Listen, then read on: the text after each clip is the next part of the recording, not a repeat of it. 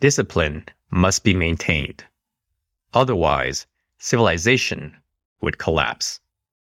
Javert, Les Miserables, 2018 PBS adaptation.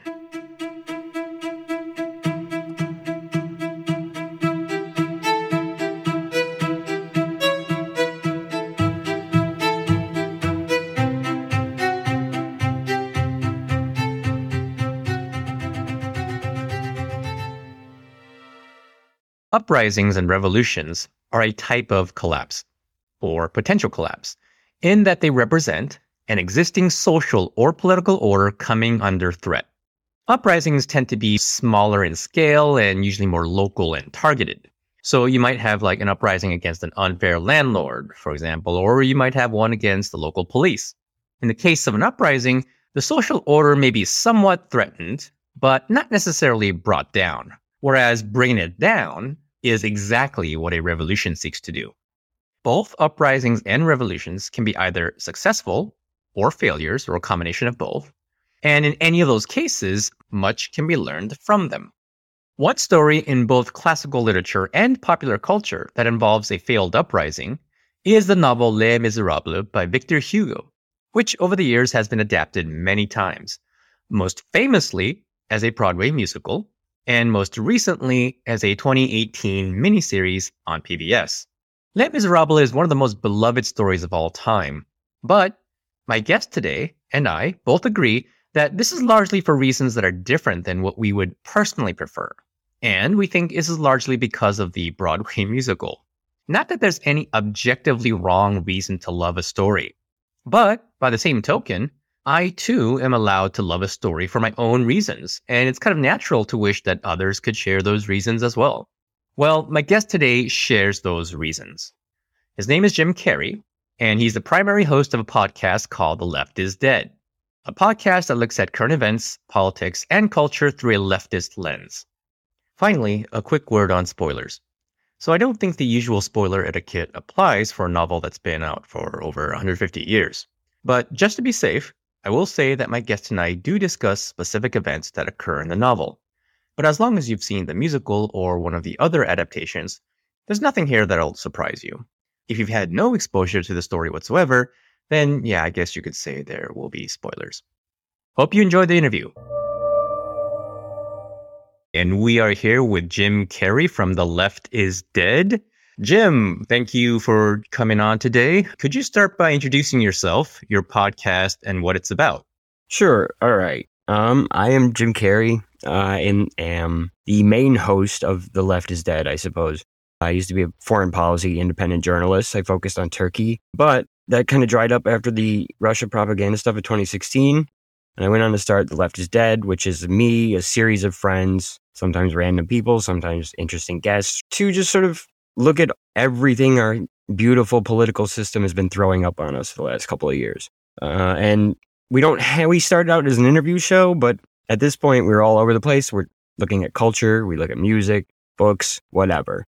Yeah, and I should uh, say to the audience that I'm actually a big fan of your podcast. And it's through listening to it that I think that we came to meet on, I think it was Twitter at first. I'm not sure how we bumped into each other. You can't remember. Yeah. Yeah. well, that often works out that way. But we met somehow and we just kind of started tweeting each other and then private messaging. And we decided to discuss what is one of your favorite works, I think, which is, and I know I'm going to pronounce this wrong, but Les Miserables. Yeah. Or whatever. Les Miserables. So I want to start by clearing up what is a very common misconception, I think, which is that a lot of people, like including even people who have seen the musical or like one of the movie adaptations. I don't know if people who have read it would make this mistake, but people who have seen the musical or the movie, and certainly people who have not, they often say that it takes place during the French Revolution, but it actually doesn't, or at least not the French Revolution that people usually mean when they say French Revolution. And the other thing is that not everyone realizes there were actually multiple revolutions in France during a particularly chaotic period in the 18th and 19th century. And here's where I feel like someone like you who has read the novel and just with your knowledge would be better equipped than a lot of people to explain to our audience exactly when does Les Mis That's what I'm going to call it from now on. Les Mis. When does Les Mis take place? And which historical event actually occurs in the story? I'll let you start there. Yeah, that is a very big misconception. Um, I think all French revolutions and rebellions and revolts blend into one thing for people. And we also don't talk about one certain year of 1848 because that's, you know, too much socialism going on there. But the events of Les Mis takes place and is a spanning a lot of time, honestly. It's the end of the Napoleonic era, it may be under the Directory before Napoleon, but it ends in its climax at the June Rebellion of 1832. This comes quite a few years after the French Revolution because the Napoleonic Wars have happened. France has been at war for about 25 years. The revolutions following the original French Revolution in the late 1700s, 1790s was this is where you think of Robespierre, the guillotines, the terror, and all these things. Now, after that, when the coup against Robespierre took place and then Napoleon, there was a reaction to that where that type of thinking was pushed to the side, where you did not talk about what happened. You didn't, the Jacobins were gone, which was the political party, well, the political club that Robespierre belonged to. Um, Napoleon was originally a Jacobin, but he played it down. But the Jacobins were gone. The good liberals had taken over.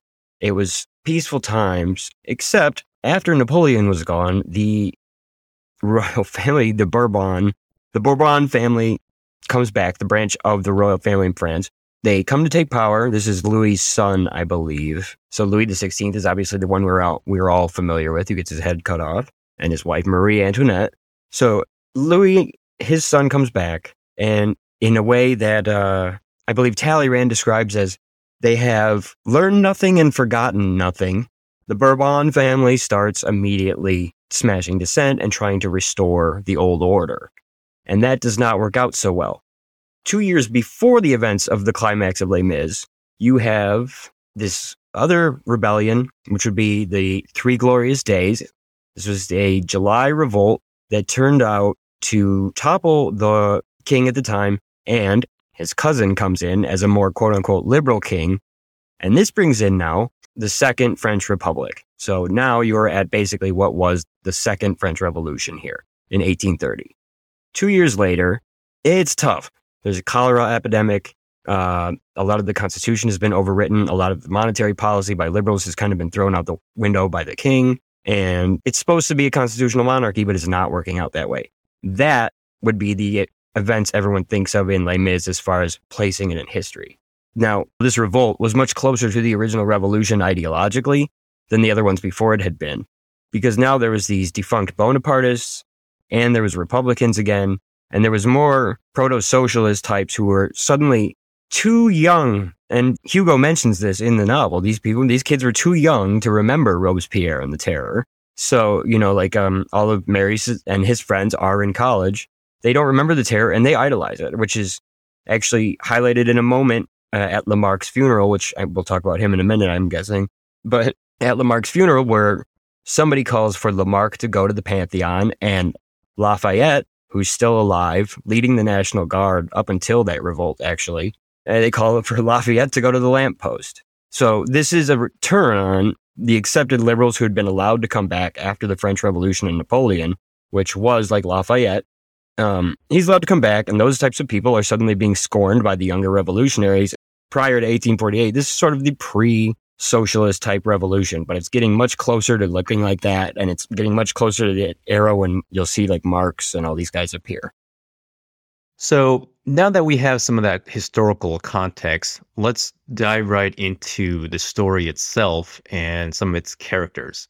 Javert, as everyone knows, kills himself in Les Mis, and I don't think it's a spoiler to say that. I mean, his story has been out there forever. Um, yeah. And it's clear that the reason he kills himself is because, on one hand, he is very much a control freak with this dualistic worldview in which law and order is this sacred thing, right? It's pure. And anything that strays outside of his worldview is wicked and evil. And so when Valjean shows him mercy that shatters his worldview, and he just he can't cope with that cognitive dissonance. And so there are a couple of things I want to talk about with you in relation to this. One is uh, you've said before in our conversations that the United States is a country of Javerts. Could you explain and elaborate on that for our audience?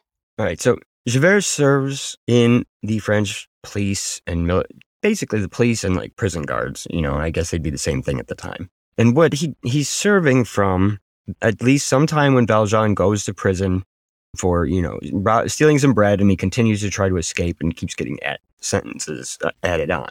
But Javert has been working for the French police in some capacity for at least four governments that he's been enforcing the rules of, all of them vastly different. An imperial one, uh, two kings, and a directory that kind of took power from Robespierre and possibly under Robespierre himself during the terror. So who knows when he came in? The man has been enforcing the rules, but the rules are constantly changing. Um, I think right now, with the way our country is and with the way we might not be equipped to like see the scientific method done in public, people have such a strong adherence to the rules.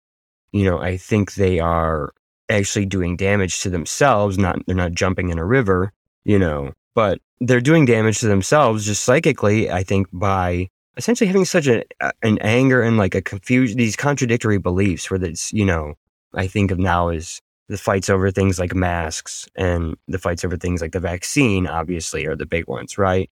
Where we have people who, even though the rules are shifting, they just won't, they can't admit that to themselves. They can't admit that out loud. And I think that they, we all are lacking in understanding of each other because we think that there are these moral black and whites like this, especially with the pandemic over the last couple of years. I think that has really shown it to be where, you know, obviously this is a generalization, but I mean, you have these sort of uh, technocratic liberal like commenters on social media sort of just well you didn't get the vaccine that's what he gets you know when they read some story about something tragic and it's just uh, the conservatives obviously they love watching people get punished i don't need to explain any examples of that but there's this just these attitudes that i think both of us have and they're, they're all dehumanizing us to a point almost as javert where you you just believe in enforcing your team's version of what's right no matter what damage it does to you psychically.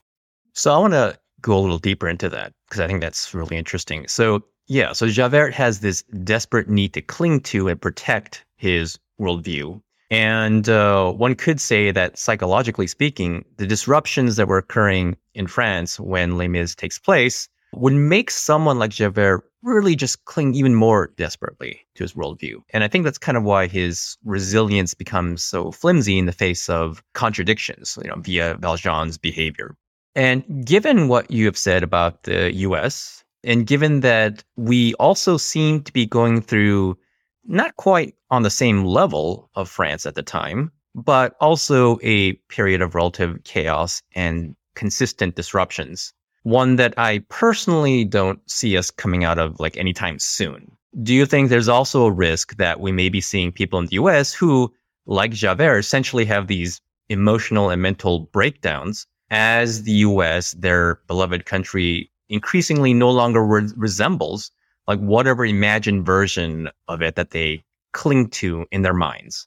Yeah. Yeah. That's the thing is, that's, you know, part of why I started my podcast was originally uh, my first the main co-host i guess the original co-host and i uh, jake anderson another writer another former journalist we started things because everyone's grip on reality is suddenly you know there's no objectivism right there's nothing that's true nothing that's false anymore and it, that worries me because it means people can really justify anything in their head i will say there may be one excuse i want to take a little quick side note here there may be one like class reading you can do of um, javert he does help get Marius home. Um, and Marius is the son of like a former noble of the of the actual Ancien regime, and his father was a like a baron under Napoleon. So you could just read it as Javert helping the rich kid go home. Um, but either way, I think that we do cling to our worldviews. You know, you see these sort of um, I, I see this attitude by both sides where again, punishment seems to be the order of the day, right? There's these angry types of responses on both sides, whether it, you know, I, I don't agree with people who don't get, you know, you should get vaccinated, but I can't, I'm not going to call you a murderer or tell you that you're like, you know, hey, you're endangering me. It's like, yeah, you are, but there's nothing I can say like that that's going to change your mind.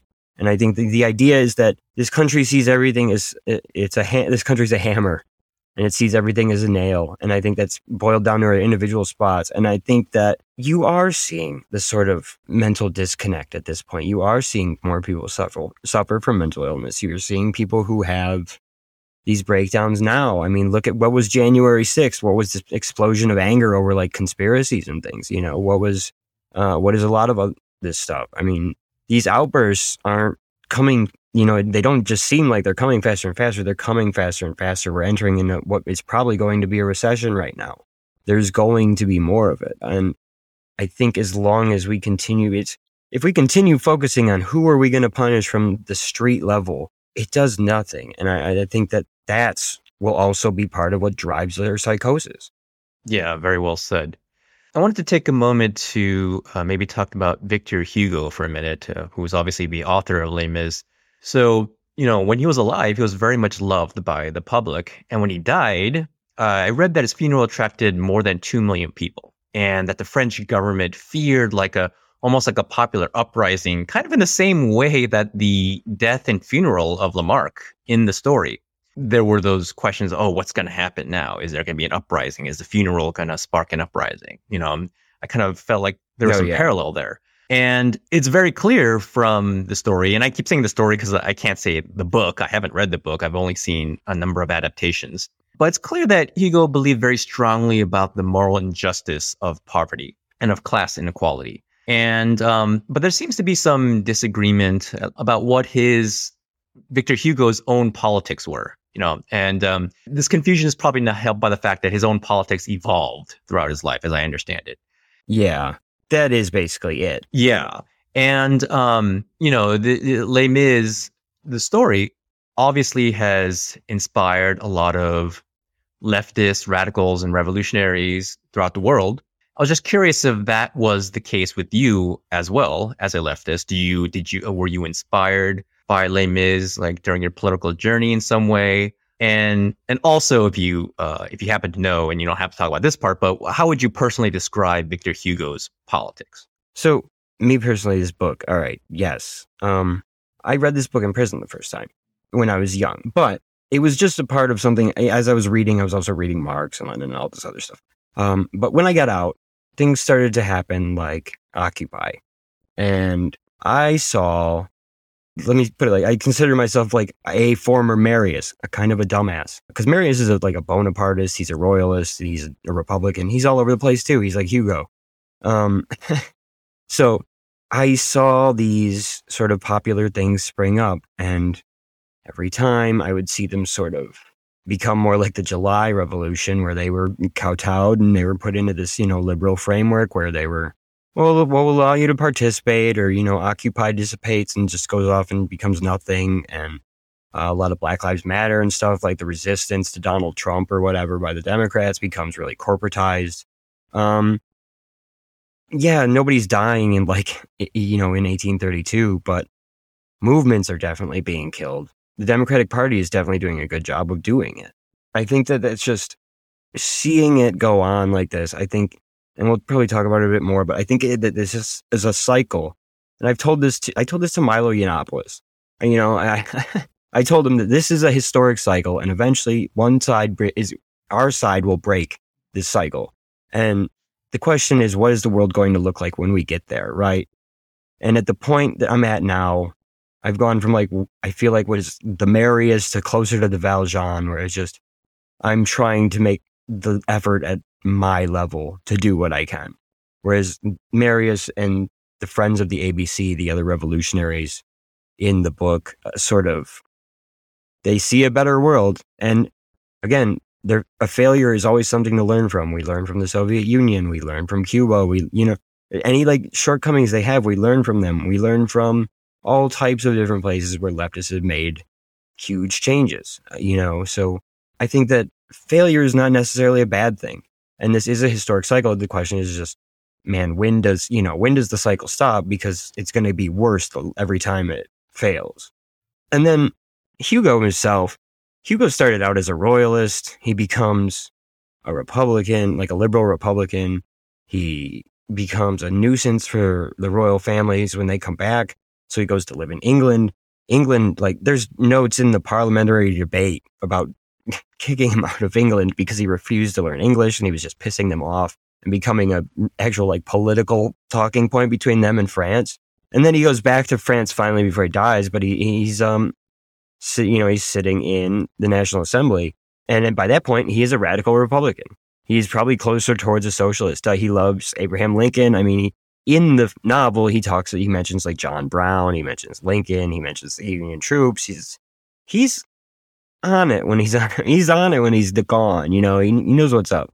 But he starts out as a royalist, and that's because Hugo is the son of you know a privileged family. Like he's in a privileged position when he's born. It's just it's what you'd expect to happen. His politics are just sort of basic when he does. He's never had to think about them before, and then as time goes on, he sees what happens in France from the 1790s onward. You know, he sees the history of his country. He sort of falls back into this uh, position where he's like, he never had to think about it before. And then suddenly, like he had to think about politics, and they, they just sudden, as he learned his own history, it became more radical.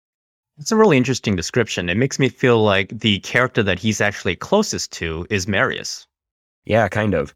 That's what I was going to say. Yeah, earlier is I wanted to say that he is like Marius. Marius is just eh on politics when you first meet him. He finds out, you know, he's going to college. He's, he defends like the liberal nobility and he, he finds out his dad, who had had to abandon him basically so he would get his grandfather's fortune. So Marius, you know, his dad leaves. His dad's been stripped of his Napoleonic title. Marius goes, you know, as he's going to school, he becomes a Bonapartist, in which there's some admiration from Hugo and for Bonaparte. You can see it in that book, trust me. You can probably see some of it in the musical and everything else too, honestly. But there's some admiration for Bonaparte. And I think that's just a sign of you know, the changing times. And again, yeah, Marius isn't somebody who had to think about it. He was a good royalist because his grandfather who raised him was a royalist. And then he was a Bonapartist because his, you know, his, he found out his dad was a Bonapartist. Then he becomes a Republican and ends up at the barricade kind of just because he thinks he won't see his girlfriend again. So I, he is kind of like a Hugo. Yeah. There is a lot of parallels. And yeah, the, the Hugo's just, you know, you're born in a place of privilege. You don't question your politics until you have to, right? Yeah, and actually, I want to kind of build off of that very last point just made of you don't kind of engage with politics until you have to. And I also want to touch upon what you said earlier about in terms of like like with Occupy and like radical thought getting co-opted into a liberal framework. And here I want to kind of compare some of the different versions of the story. So obviously there's the core work, the novel, and there have been numerous adaptations. I think for most people, they're most familiar with uh, the stage musical and maybe the movie version of the stage musical because they adapted the musical into a movie yeah. as well. But there are also like non-musical movie versions. Like there's one starring uh, Liam Neeson and Claire Danes, which I actually personally am really fond of. And there was recently from a couple years ago a PBS miniseries version, which is actually my favorite personally, my favorite adaptation. So I want to talk about like when I watch the PBS version or like the Liam Neeson version. And this is just my personal response, but I get so like devastated and heartbroken by the sheer misery and suffering. This is where I feel like the PBS version excels. Um, it really, it's certainly much bleaker than the musical, which I'm gonna kind of come back to in a second. But you you really just kind of feel the, the misery of of poverty. And at least when I watch it, I just want to like freaking go out and just like those kids in in the story. Uh, I want to like start an uprising of some sort. You know, I just get so angry. Right. But clearly, that's not the dominant response of most folks who like go to see the stage musical. And I think there are a couple of reasons for this.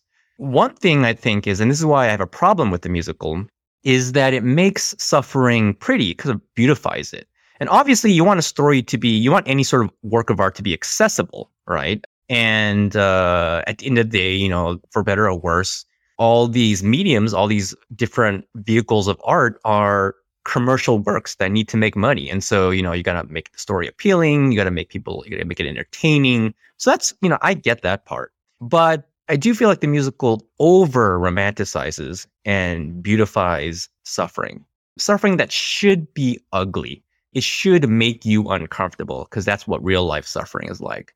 But honestly, like And, and I actually saw the musical when I was younger. Um, I, it's funny because you know when it comes to Broadway musicals, I feel like I have seen. I can I can count on one hand how many Broadway musicals I've seen, and I have never paid for any of them. It was always like somebody else paying for me, which is what made it possible to go see. And so Les Mis is one of those kinds of you know expensive Broadway musicals where you go into the auditorium and most people kind of you know represent a certain kind of demographic, right?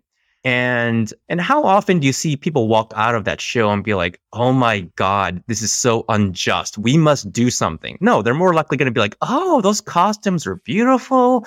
Oh, that actress, her voice was so lovely." Right? They're like, you know, yeah. as they as, well, that's what Broadway is, right? I mean, look at Hamilton. That's the newest popular one like that, right? Yeah, absolutely.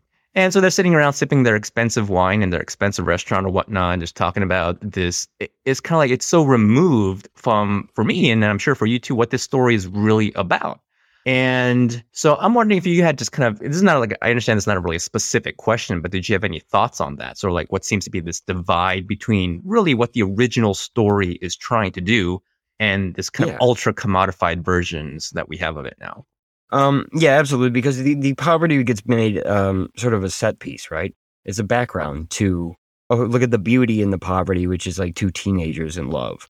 I should say like a 19 year old in love with like a 14 year old, by the way, if you read the book. So dwell on that, people. But um, the book is so much darker, right? These uh, think of the Thénardiers, the landlord family who takes Cosette from um, Fantine, the poor woman who dies under Valjean's care back when he's, you know, hiding as the mayor.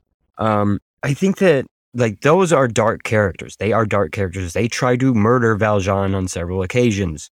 They try, he tries to murder Valjean again in the sewers. I, he tries to murder him with a hot coal iron in the robbery that you sort of see for like about 30 seconds in the movie there is the daughter of the Thénardiers who is just uh, you have Eponine who loves Marius and ends up dying and you know nobody cares where she is.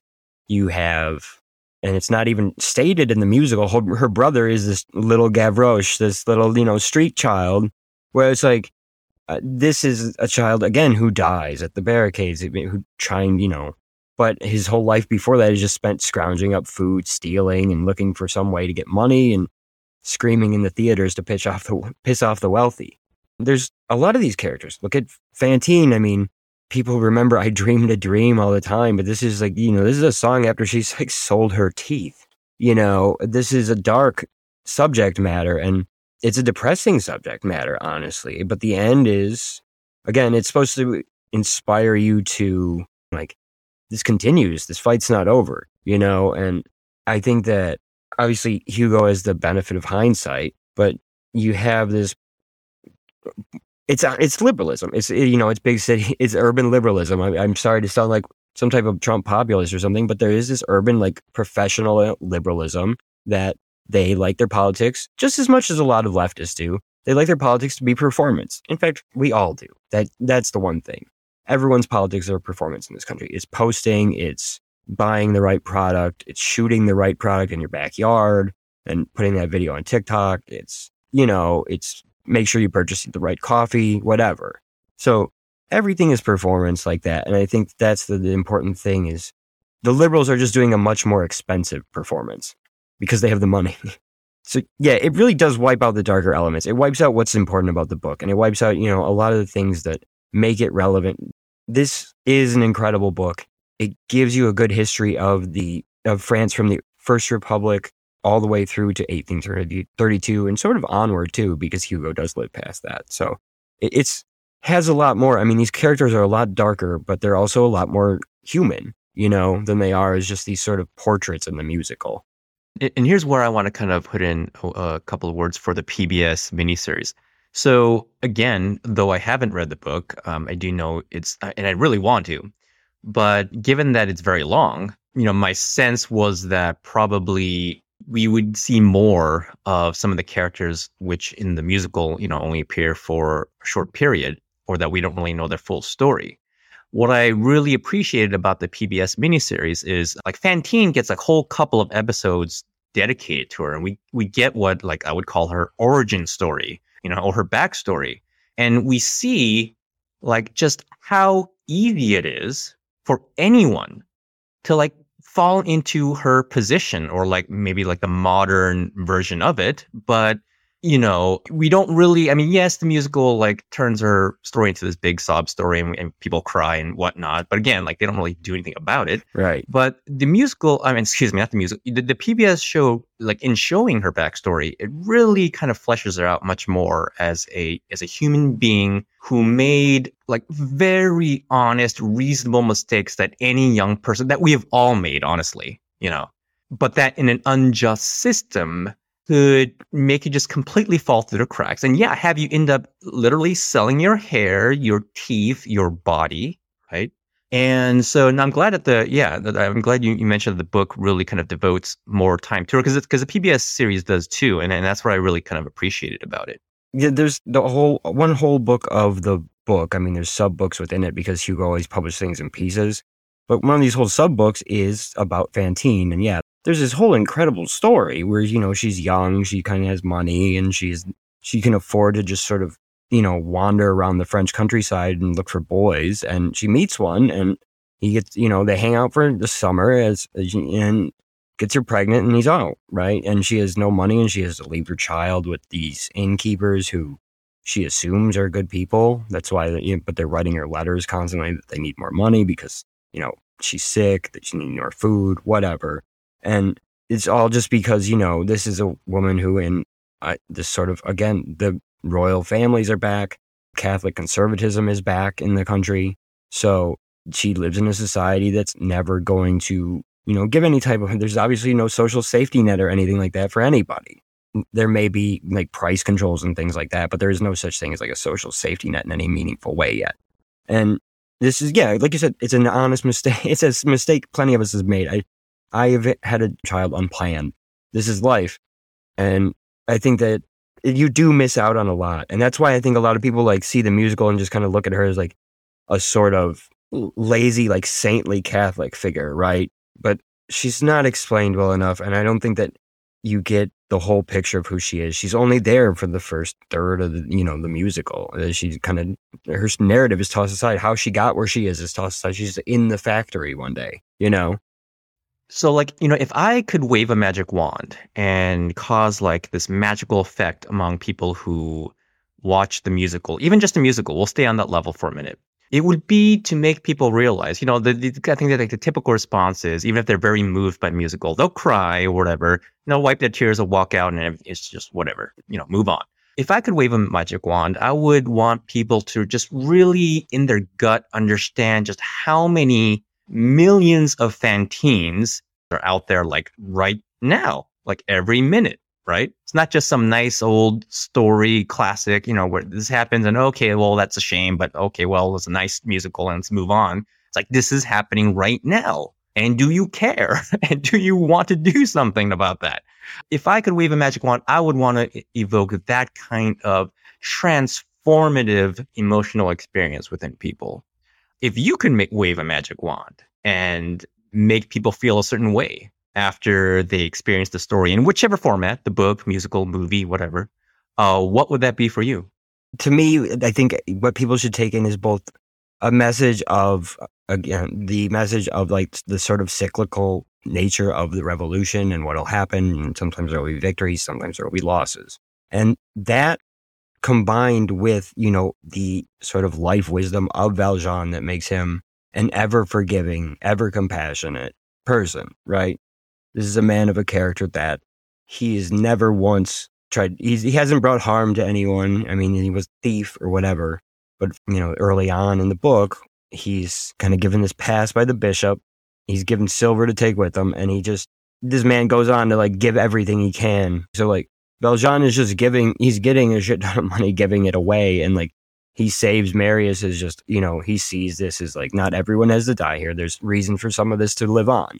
And I think that people just should walk away with both that, the sense of humanity with a more well guided sense of revolution, you know, revolutionary ideas. Don't walk out and, you know, start setting up a barricade or anything, obviously. But if you want to, you know, you should walk away with some type of revolutionary zeal.